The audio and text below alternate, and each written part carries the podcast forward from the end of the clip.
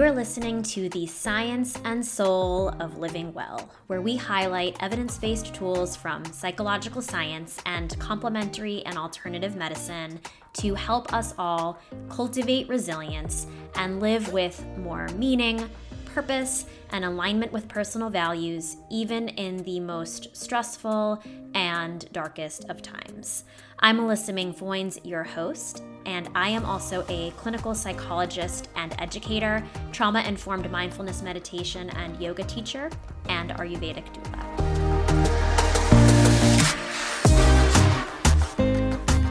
Welcome, everyone. Thank you so much for joining me for this week's podcast. Before I introduce our guest for today, I just wanted to briefly remind you about my new free four part video series on the science and soul of building resilience. And you can find a link to it in the episode notes if you are interested. So I have with me here today Dr. Robyn Walser, and I'm so honored and delighted that she was able to join us because she is such a treasure trove of wisdom and also is such a warm hearted and kind person. So I'm very grateful to have her here with us today. And Robyn is the director of TL Consultation Services and co director of the Bay Area Trauma Recovery Center. She is also staff at the National Center for Post Traumatic Stress Disorder in the Dissemination and Training Division. She is also a licensed psychologist and maintains an international training, consulting, and therapy practice. She is an expert in acceptance and commitment therapy, or ACT, and has co authored five books on ACT and a sixth book, which has recently been published called The Heart of ACT, which she has authored on her own. And some of her books include ACT for Moral Injury and ACT for Anger, which is a self help book soon to be released, as well as as a book on Learning ACT. And all of Robyn's publications will be listed in the show notes for you to explore further if you're interested. Robyn also has expertise in traumatic stress and substance abuse and has authored a number of articles, chapters, and books on these topics. So, welcome, Robyn. Thank you so much for joining us today. Uh, thank you, Melissa. Thank you for inviting me. Happy to be here. well, Robyn, since so much of your expertise is an ACT, and I know that not everyone tuning in may be familiar with ACT, I was hoping we could start with a bit of an introduction to ACT, what it is, and how you use it in your own life for those who are less familiar with it as a framework. Sure. So, ACT or acceptance and commitment therapy uh, is a cognitive behavioral intervention that essentially is captured in its name. So we're working on acceptance of internal experience, so emotion, thought, sensation, changing your relationship with those in such a way that you're unhooked, you're released, you're able to move more freely in your life. Uh, it uses uh, mindfulness and acceptance processes to help people come back to really being human and letting the human experience be acceptable and okay. Uh, that their insides are not damaged and broken, uh, and that they can still go on and create very um, meaningful and vital lives, which is what the commitment part is about, where we work to clarify values, to understand what's important to people, and what they'd like to see unfold in their lives so that they're able to move forward into values based living instead of just being oriented on symptom reduction. Now it's not that symptoms don't improve they they definitely do when you look at the research on act um, but it's not the focus. The focus is on um, meaning and vitality and values. And i think that for me, uh, the way I see it is that if I'm not doing it in my own life, it's going to be very hard to help people do it in theirs. And so I'm always practicing acceptance and looking to my values to guide me in creating personal meaning and regularly and routinely um, being self reflective about that.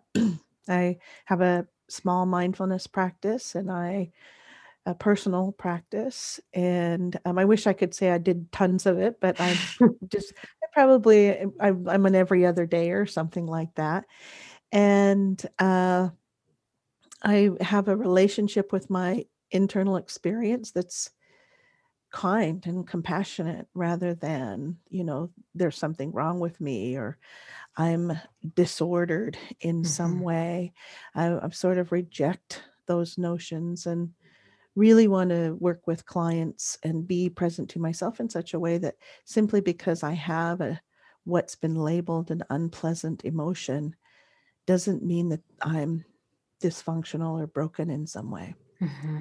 I love the description that you shared about the ways in which you practice many of these principles in your own life and particularly this emphasis on the inner kindness because I think so many of us are conditioned when something in our lives goes wrong or we judge it as going wrong or not in alignment with what we expected or hoped that that means there's something wrong with us or that we are to blame. And it just seems like there's so much opportunity to relate differently to ourselves in the face of a life circumstance not turning out how we wanted or anticipated or hoped yeah, no, one of the things that I really appreciate about ACT is that it focuses on the context of people's experience, not just their experience. So, I mean, their experience is important and we want to we want to understand what their emotions are and their thoughts and um, their interactions with those experiences but the context is vital as well mm. like what are their current circumstances? Um, how are their relationships going? Are they socially connected? Are do they feel like their quality of life is where they'd like it to be? Are they finding um, joy in their experiences? Um, is their context and historical process one that's been oppressive? You know, let's take domestic violence, for instance, or racial trauma, mm-hmm. where they're coming out of a long history, perhaps, of um, experiencing a context that is restricting and uh, rigid. Uh, the last thing I want to do in that place is turn to that person and say, There's something wrong with you. Mm-hmm right like it this you're depressed you're the one right like it's sort of takes the person out of the context almost completely and then literally pathologizes the person, gives them a mm-hmm. diagnosis. And I kind of want to back up from that system and take a closer look like what are all of the contextual variables at least that I can be aware of that are can be changed and help influence this person and what are not just do they want to get rid of a symptom if they've uh, got a symptom?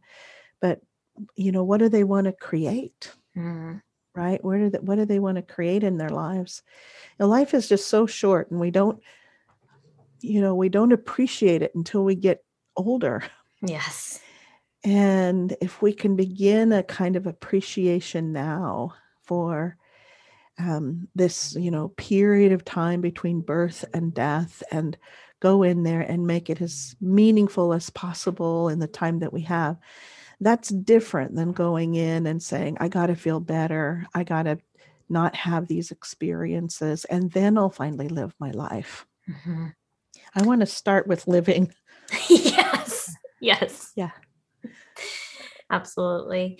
Well, and as you were talking, Robyn, I was thinking a lot about how so many of us, because of life experiences, trauma, various forms of oppression, can get to a place where we can feel somewhat grief stricken and hopeless about circumstances in our lives that make certain aspects of our lives challenging. And so, your emphasis here on the context, I think, is so valuable because when our external circumstances are structured in a way that can reinforce that grief and hopelessness and sadness if we feel like the problem is our perspective. Like we need to become less hopeless. We need to become less full of grief that can be problematic because that's not the reality of our lives. So, what you're saying is it's not necessarily about reducing your grief, reducing your hopeless. That may happen.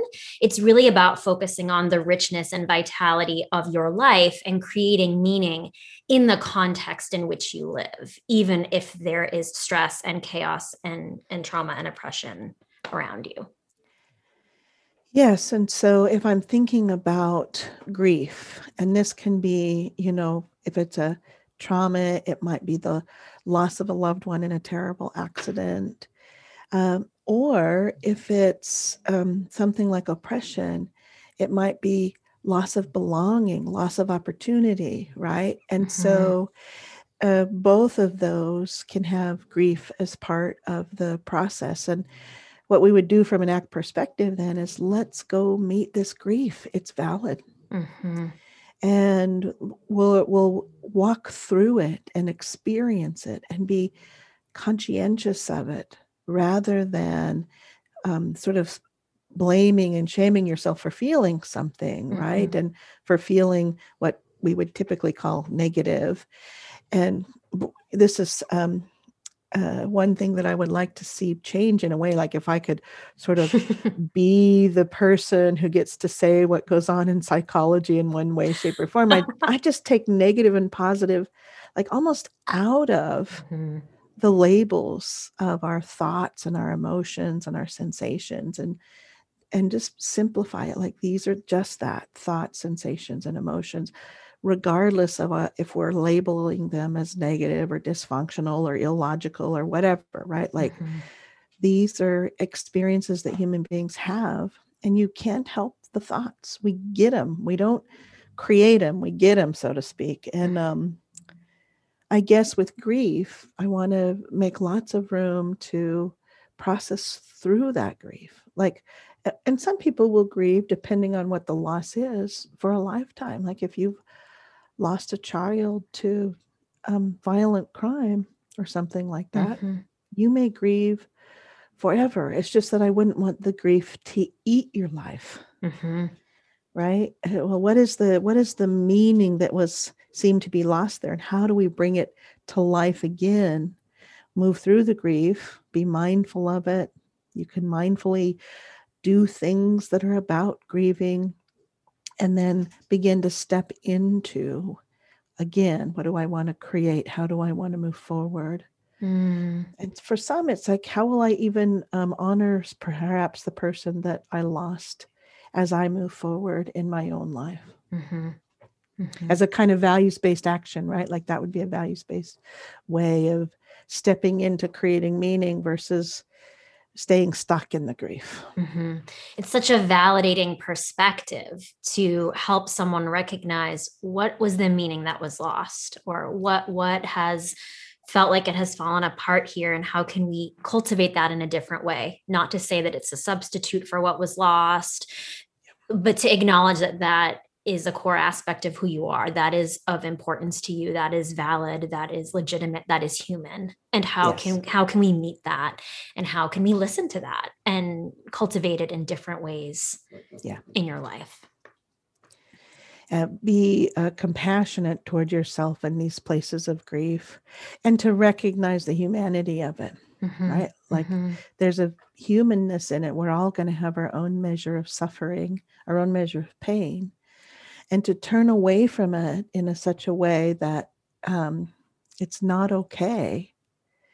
You, you know, um, for instance, in our uh, society, in the you know U.S. Uh, society, kind of a westernized culture, we ha- we do have some kind of funny rules like you have a let's say you have a, a partner that dies or a child that dies or something like that you get like three days off right mm-hmm. and then right. you're expected to be back and i find that startling absolutely that you could be in a place where you could return to work in three days it's mm-hmm. you know it doesn't it's not a very it's not a recognition of humanity mm-hmm. frankly mm-hmm. And and Robyn, it's so interesting that those messages infiltrate even the the field of psychology. I I remember once I had a patient who who died and a former supervisor asked me I think it was a week or two after it had happened, "Oh, are you feeling better now?" And I just remember inside just being very shocked because like absolutely no, I was absolutely not okay at all. And and and there was this this I, I guess both implicit and explicit understanding that that with time I would be quote unquote okay. What who even knows what that actually means? But you know, this was an experience that really rocked me to my core. This was someone that I really deeply cared about. And so e- even and and I say this not as a criticism of other people, but I think to highlight that even in professions where we focus on cultivation of compassion and human connection, we are still affected by some of these dominant narratives and this conditioning of our society and our culture even in ways that we may not be that conscious of. And i and i think that's part of what you're saying is this practice of values based living and this framework of act is really about continually being aware of what's going on inside of us, ways in which we feel we are on track with our values and alignment with our values. Time is when we veer off because we do veer off track because we are human and life circumstances can be challenging. So I, I do think it's something that I think about a lot is just the ways in which we which we are con- our values are conditioned by our our culture or how sometimes we take on values of our culture without necessarily discerning whether those are values that we want for ourselves. It's absolutely the case. You're um i mean reflecting on that like what are my values and do i hold the same values that my culture holds? And it's perfectly fine to do that and it might also be that there's some things here that i don't resonate with. They are not how i want to you know unfold and be in the world. But those those messages can be you know languaging and um, the social nature of uh, values and morals can be pretty powerful and your just your personal history can be pretty powerful too in terms of the things that you learned as you were growing up or what's mm-hmm. okay and what's not okay and i your story reminded me of um, my the passing of my brother and uh, it's just an example of how um, ingrained these things can be and how some professions might still just miss the target mm-hmm. he was um, uh, uh, uh, basically in the hospital, and uh, I was sitting next to him, uh, saying goodbye to him. And there was a, a clergy in the room, mm-hmm. and my three brothers. And of course, I was just torn up about. Mm-hmm. Um, he's just a year older than me. He died at age forty-seven. He was quite oh. young, and um, I was just holding his hand, and I had my head leaned down on his chest and I was quite tearful and I just wanted to stay there with him and um, just say goodbye in my own way. And at one point, the the clergy, and I remember this so clearly, said to me, "Why are you having such a hard time with this?" yeah, no, that oh. was. and I was shocked by the comment. Yes. And I think what was actually happening is that he was having a hard time mm-hmm. with seeing me mm-hmm. grieving my brother, like the somehow in his historical context. Mm-hmm. Somewhere along the way, the grief that you can see in someone else made him feel uncomfortable. Mm-hmm. And so I really think the question was about him, not about me. Right. Right. And so we see these things and it's it just heartbreaking in some way. Like the message is is just like the message that the supervisor gave to you mm-hmm. is it's time to move on. Right. Right. And in even this message of it not really being that important because it wasn't met with curiosity rather than saying how are you doing it was more yeah, you're doing yeah. okay right like you said it was this encouragement to quote unquote move on as opposed to being with me in my yeah. experience and being curious about it. And as you said i think sometimes we unintentionally engage with other people in that way because of our own grief experiences our own history and because we're not in a place to to be with someone else in in their grief. And again there's nothing wrong with that and yet it can cause harm when yeah. we engage in people in this way and when we use language in this way yeah, I mean, I, I didn't blame him. Uh, you know, I wasn't I wasn't particularly upset with him. I did find it a little jarring, uh, but uh, was uh, uh, probably miraculously able to just let it pass, right? Mm-hmm. Like uh, recognizing that that wasn't about me and that I could stay with my brother for a period of time. Mm-hmm. I wasn't mm-hmm. planning to be there forever, right? Like mm-hmm. I just needed a certain uh what I just let it unfold rather mm-hmm. than you know needing it to be over with in some way. And maybe he said it because um, we had known for a, a while that he was, um, you know, not doing well and not going to um, survive his condition.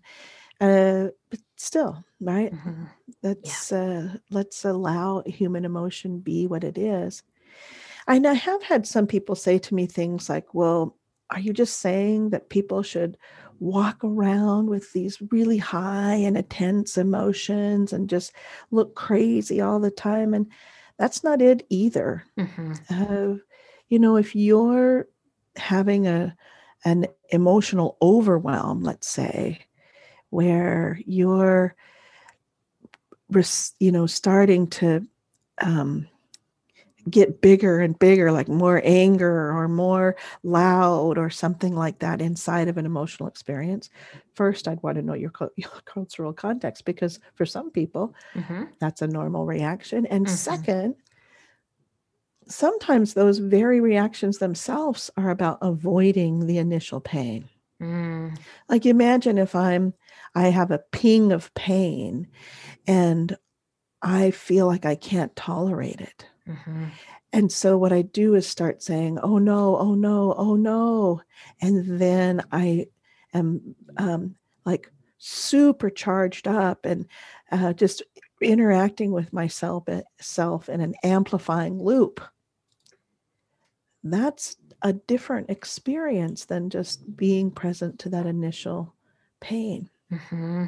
And so when you're present to pain, it is it isn't inside of an amplifying loop. And it's not about walking around, you know, just emotionally raw all the time. It's about a mindful and connected experiencing self that can be with emotion.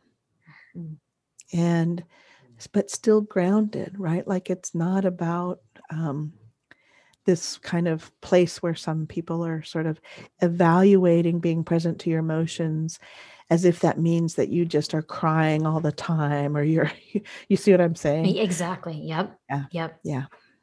Well and and so many of us have been taught to fear our emotions or have received the message that we can't handle our emotions or that a certain narrow bandwidth of emotional intensity is quote unquote correct. And so i i can also see how some of these messages and our internalization of them can play out in the kinds of of context you're describing or growing up in environments where we needed to display intense emotion in order to get our needs met and to get someone to pay attention that there's a sort of learning that can get reinforced eh, depending on our family history or life experiences so like you're saying bringing some mindful attention to the experience of the emotion and riding the, the wave of it, so to speak. And when we are in that, then the emotion sort of is what it is without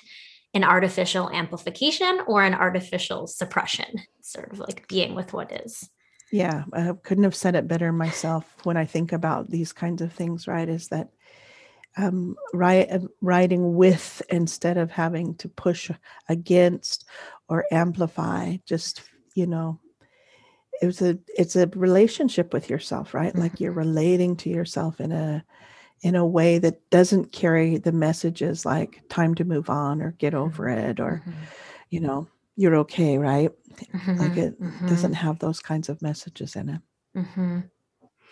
and robin as you're talking and as you thank you so much for sharing your example of of your brother and as you were sharing i was listening to how you tried not to overly personalize his reaction. And and there i was listening for how you responded to this this person's comment because i think so often when we are trying to live in alignment with our values and we're around a person or in a system that has a different set of values there can be a conflict and we can feel criticized, judged, and validated. And so there sometimes is is a recovery from that. We we have to figure out how to navigate that. And so what I heard in your example was you tried to both not take it so personally to try to see see this as perhaps about his own context with without blame without judgment and also you then did not allow his reaction to detract from your experience in the moment. And so I'm wondering if you have, and I love both of those examples or, or strategies, so to speak, even though you didn't necessarily label them in that way. But I'm wondering if you have other thoughts about how, when there is this conflict in values, whether it's between us and a system, us and a partner, us and a peer, whomever it is, how do we navigate some of those conflicts, especially when we feel judged or criticized for our values? Yeah, well, I guess the first place I would go is to dig a little deeper and see if our values are actually in conflict. Mm. Right? Like, mm. or is it that we're fearful and responding from a fearful place? So, I mean, I don't know about this clergy, but I'm expecting that, or sort of hypothesizing, I guess I would say, that his watching my level of pain brought some discomfort to him. And maybe he felt unsure or insecure or didn't know exactly how to respond, you know, as the guy in the room who's supposed to mm-hmm. be there and be a stabilizing force and have the answers and be able to help people guide people through their grief and that mm-hmm. kind of thing. And so I suspect that what happened for him is he got a little, you know, unsure and maybe a little anxious about watching my uh, my grief. Mm-hmm. And um, so he says this thing.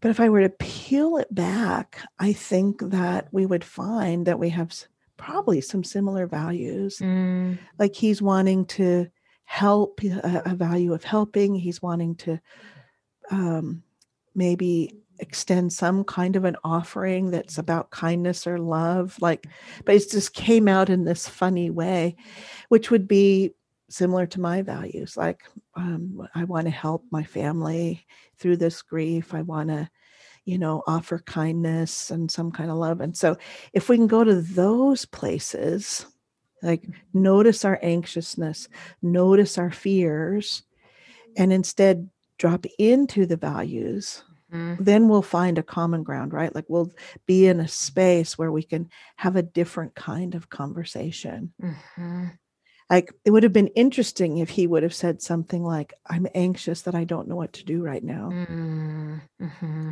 right? And then i could have just said i don't know. I, am making this up because of course this didn't happen. I didn't respond to him at all. I just stayed present with my brother. Mm-hmm. um, i could have said it's okay. Um, it's all right. We're all we're all okay here. We're just doing our thing. Uh, you know mm-hmm. something that like that mm-hmm. that might have like tapped into our different experiences.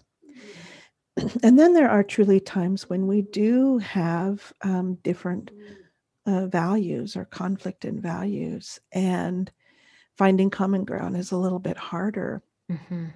i might i'm gonna i'm gonna be a little bold and and make the hypothesis that probably we do our values are more in line than not in line mm-hmm. Uh, but there will clearly be times when what i value doesn't match up with what someone else values mm-hmm. and then um, we're either going to negotiate mm-hmm. or maybe not be able to you know kindly disagree mm-hmm. and go our individual ways i mean that's possible um, when I think about human beings in general, though, you know, and I, I most of us just want to belong. So belonging seems really important. Um, we care about love and loving, and we want to f- experience that in our lives. So belonging and love, and then maybe for some of us, like having authentic presence and experience. Like there's, you know, and I just there's maybe there's there's a lot of different values based words but if i could just like you know boil it down there'd be mm-hmm. these sort of overarching ones that i think are super important and if we can meet there i think we would find that um, we have something to say to each other that is helpful and kind and can move us forward mm-hmm.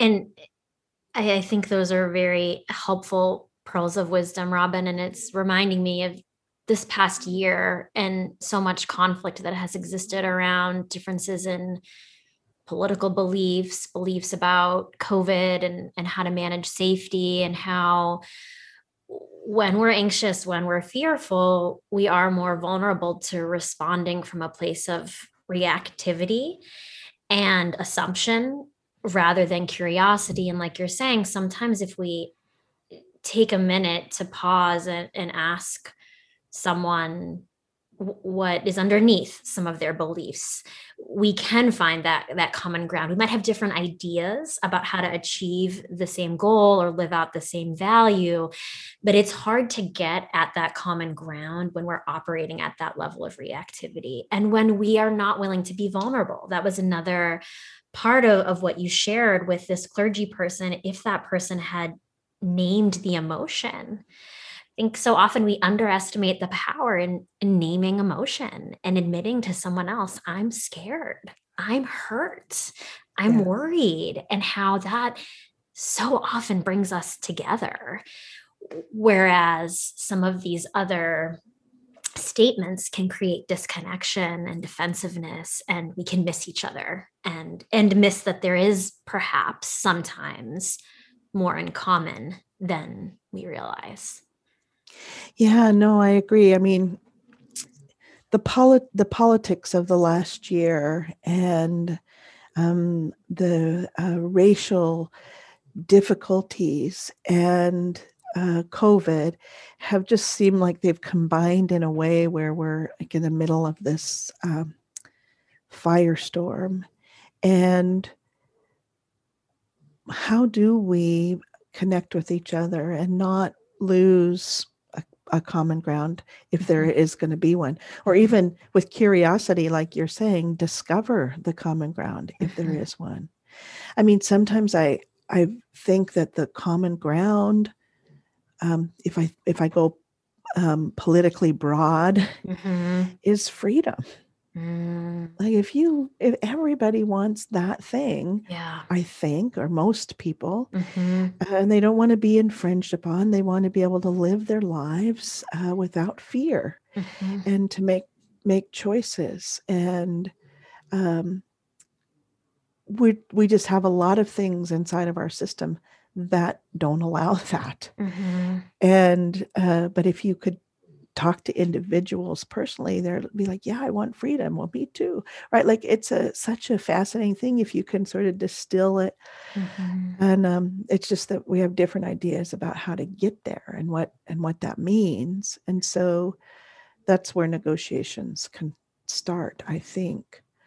Um, but we don't often go there right? Where the we when we're fearful mm-hmm. we get rigid and we withdraw Mm-hmm. We and we we set up barriers and protections and collapse inside of ideas and rigidities that keep us from really being able to hear. Mm-hmm. So I don't hear you say you're anxious and fearful mm-hmm. because I'm so anxious and fearful over here on my side of the wall mm-hmm. that it's like it doesn't come through. Mm-hmm. You know, I was thinking about this with my, I have a couple of younger brothers, and um, one of them, he and I will get into political discussions every now and then. And it's fascinating how quickly we get to I'm right and and I'm mm. right, right? Mm, right. and we're and it's such a and it's such a interesting experience. So part of what I've been trying to do to kind of find a way where we can um, communicate around this is that mm-hmm. when he suggests that the way I'm thinking about something um, isn't accurate or um, that I am um, don't get it or something like that, mm-hmm. then instead of saying, well, you know, you're the one who doesn't get it because, you know, blah, blah, blah, with my own argument, I've changed to, okay, I'm going to go do some research on what you're saying. I'm going to go look. I'm going to go try to understand and get clear on what it is that you're sharing with me. And I'm going to bring it back to you and uh, present to you what I've found and tell me if you think that's what you're trying to say. Mm-hmm. And what I've learned is that in um, a couple of those, he's like, "Yeah, that's that's kind of what I'm trying to say." But in a couple of them, it's like, "Oh no, I don't think that at all." Mm. And I was like, "Well, did you know that there's a part of this where that's where the thinking comes from?" He's like, "Well, no, that's not what I'm thinking." Right. So, like, there's these so many opportunities for misunderstandings when when the walls are there. Mm-hmm. Well, some of this and I think absolutely requires um, something bigger, though, in terms of being heard. Yeah. Uh, you know, like we've seen demonstrations in the streets and um, people using their voice in ways that I'm hoping will create change. Mm-hmm. Um, and I say using their voice very specifically because I don't think we should be violent as a way to be heard. But doesn't mean you can't feel anger. Mm-hmm right? Like anger can fully be a part of your experience. It's just how you channel it and what you do with it that becomes very important. Mm-hmm. Um, do you use it to motivate you to walk the streets, or do you use it to motivate you to harm someone? Mm-hmm. And um, though the second one is just, I think, born more in fear than wanting something to change. Mm-hmm. Right. Does that make sense so it, it does. It does. And it's it's calling to mind from calling to mind for me this idea of, of skillful means. So when we have a certain value or need that we're trying to meet engaging in the world with other people, with ourselves in a way that is likely to uphold that value or to meet that need. So, like you said, anger is not the problem. Anger is a legitimate emotion to have, it serves a very important function. How do we you how do we allow that emotion to do its job which is to motivate us for action, to show us what is important to us, to indicate where a certain need is not being met or something we love is not being taken care of. And, and how do we respond in a way that that allows us to unblock that goal to to meet that need for love whatever the the anger is telling us because sometimes when we again respond from that understandable human place of reactivity, we actually decrease the chances that we are going to get what we want. And yeah. so it's this idea of being skillful about how we listen to that value, we listen to that emotion. No, I agree. And I, maybe one of the issues that we have as a culture, at least here in our Western cultures, that you know, sometimes we're just not very skill, skillful at these kinds of things. And, you know, and so working at it. And I think the biggest one of the most important skills that we can do and you've probably heard this before but is just to listen but not mm. to listen with your argument in mind mm-hmm. but to really listen and hear the pain and the fear of the other person mm-hmm. and um, to know to recognize them in you. Mm-hmm. You know that we have our own pains and fears and there's sort of this kind of quality of otherizing right? Like mm-hmm. you are other than me. And as far as i can tell i mean the last time i checked we're all humans right right? And, so, and of all variety shapes sizes colors and backgrounds and um, oh, we should sort of come back to recognizing hum- humanness mm-hmm. and um, uh, it's just you know brings me back to act i'm so why and why i'm so appreciative of it is that like there's a humbleness in it mm-hmm. that is about connecting to the experience of um, humanity mm-hmm. and human beings there's just no way to escape pain we're built to have it mm-hmm. We're built to experience anxiety, we're built to experience fear, and we're built to experience pain. And part of what I will do on occasion is ask, imagine that you never could have those experiences. Mm. Like, what would that mean about you and how you, you know, move around in life? If you never have pain, if you're able to successfully just like cut it out of you and not experience it, what that means is when somebody close to you passes or in some way you become um, uh, injured by something, it doesn't matter. Mm-hmm. like you just you you like really it's about being robotic rather than being human. Mm-hmm. And when I think about life on this planet, and you know, um, I want to taste all of those flavors of emotion. And, you know, really, like you were earlier, you were saying we've kind of limited ourselves to this kind of narrow mm-hmm. experience of human emotion. It's sort of shifted over to the positive side. Like, yes. what we need to do is feel good. Mm-hmm and I'm all for feeling good. Like I am wanted by like I like happiness. I like to laugh. I like to experience joy and those kind. I'm all for it. But I also recognize that that means I'm only tasting maybe one thing on the menu if I say this is all I can have. Mm-hmm.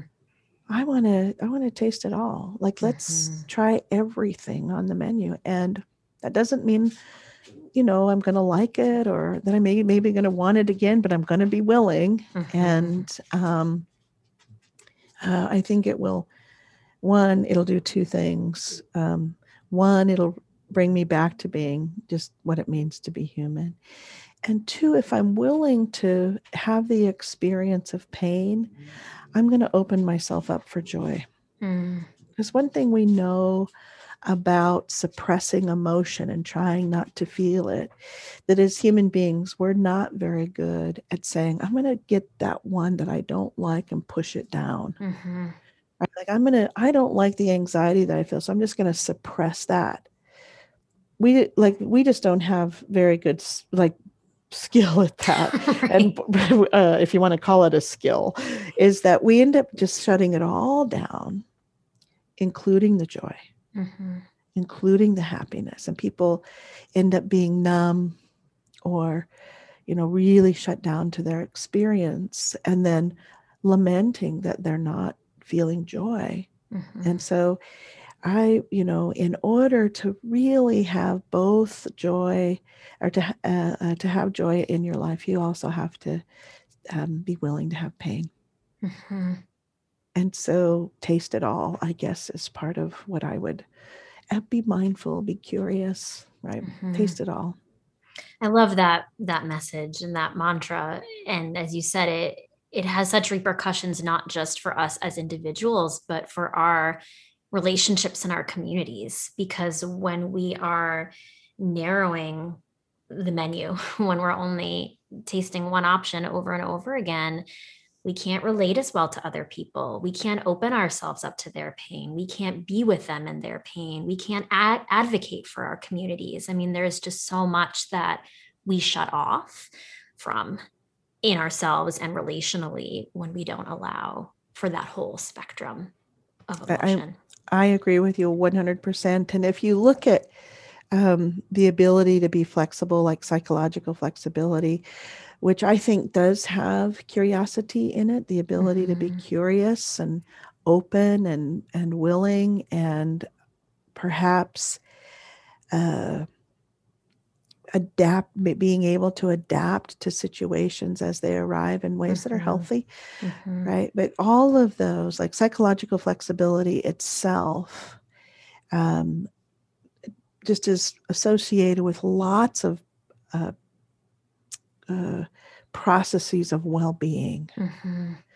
and so the more uh, flexible we can be it, with our emotional experience, with our ability to listen mm-hmm. and be curious, the the the more well-being we will have. Mm-hmm. More the more we'll be able to uh, adapt and vary our behaviors in ways that um, keep us from getting stuck for long periods of time mm-hmm. and sort of um, decrease that amount of rigidity that can set in in the examples that you're giving where you're just cutting yourself off from opportunities to be mm-hmm. present in your community let's say mm-hmm. or interacting with your community in ways that are um, helping or in a pro-social fashion or something like that mm-hmm. And so um, uh, i think asking ourselves if we're flexible or rigid is part of that kind of healthy way of evaluating how we're we're, we're living with ourselves and working with ourselves. Mm-hmm. And that makes so much sense because we know that life is not permanent or static. It, it is ever changing. And so, of course, to meet a world and internal landscape that is ever changing, that need for flexibility makes so much sense to me. So, Robyn, I, I could talk to you for hours, and I have so many more questions, and I also want to be mindful of our, our time. So, you're you're. I'll ask you one final question, which was brought to mind for me before we spoke today, but also was reinforced by our conversation today, which is this idea of also swinging the pendulum so far that we're overly flexible. So, so many of us have internalized this message that who we are is not okay. And so we become sort of chameleon like and we adapt to circumstances so much that we lose that anchor of our inner compass and our values. And so, so many people that I come across will say, I don't really know what my values are. I'm looking at these lists of values, I'm trying to figure it out. And and it seems like one core message I'm taking away from you today is that in order to live our lives in accordance with our values to come back home to ourselves and our humanity and the humanity of others we do need to be able to clarify our values and and know what they are. We can't come back to something that we don't know what is. So for those of us who are still working to hone our understanding of what our values are and maybe discern the difference between what we've been conditioned to think is important and what we truly believe is important. Do you have suggestions or pearls of wisdom for how to navigate that process? Yes. Well, well, I hope they're pearls of wisdom. We'll see. uh, so, one thing um, right up front to be aware of is that values are a process, they're not an outcome. And so we're continually in motion in the service of those. And that might mean looking and reflecting on what they are uh, as we move along. And it's not like I could choose the value of loving and then go, I arrived, you know, finish that up and I'm all mm-hmm. done with loving and on to the next value, right? Like mm-hmm. this is a forever thing. And the way you manifest that value is in your actions. Mm-hmm. And so if I were a you know, a silent observer watching you, Melissa, let's say, live the value of loving, let's say, I'd Mhm. see you do things that represent that. Mm, So it's process tied to action. mm, mhm. That's one thing. And then, secondly, you can almost always begin to clarify values by looking at your points of pain and fear. And I Mm, know it sort of seems like, oh, those, that's not where it is, right? But if you look at where you feel pain, you'll also Mm. see places that you care mm, and Mhm. places that uh, matter to you. mhm. And so, or if you're fearful of something, like let's take social anxiety, for instance. If someone's socially anxious and they're fearful about connecting with others, what you hear in there is they want to connect. Mm, Like mhm, connection is just right inside of that. I want to belong. Because if they don't, if they don't care about belonging, they wouldn't have social anxiety. You see what I'm saying? Like Mhm. Absolutely. So one place you can look is in your points of pain, your points of fear and anxiety, and see what's missing. What am I really wanting? What does this tell me about what I care about? Uh, and so if you're getting certain messages from the outside about values, you can do a reflection like, does this lead to, if I don't have this thing, am I going to be a lesser or in pain or am I going to struggle? And if the answer to that is yes, it is likely something that you do care about, something that is values based. Mm, And so, both your points of joy, by the way, and your points of Mm. pain. One other, just a final word on it is one other thing that you can do. And maybe I'll invite you to do this in this moment, and your audience can try it too, is to just take a moment and look at a time when you, and you can close your eyes if it helps create this space, that where you have a very cherished memory, like a sweet memory. Just take a moment and see if you can bring one to mind. I'll do the same. I'm going to bring a cherished memory to mind. And just let yourself see and fall into the memory and really notice what's there. Like, what are the sights and the sounds and the experiences of it? What do you feel as you reflect on this sweet memory? And if you look, if you're curious, probably what you'll find in there is something that matters to you. And you'll there's a value in there that you care about. This so both pain and joy can help you begin to see and connect to what's important for you. And I'll just invite you and your audience back. And uh, I don't know if you want to share your memory. Uh, uh, I'm happy to share mine if we want to kind of wind up in that way. Sure, I'd love to share mine. So I was calling to mind a memory of being at the ocean with my son and playing this game of chase with the waves and it being this experience of fun and joy but also of witnessing his awe and excitement of life and feeling very inspired by that. And and he is one of my greatest teachers when it comes to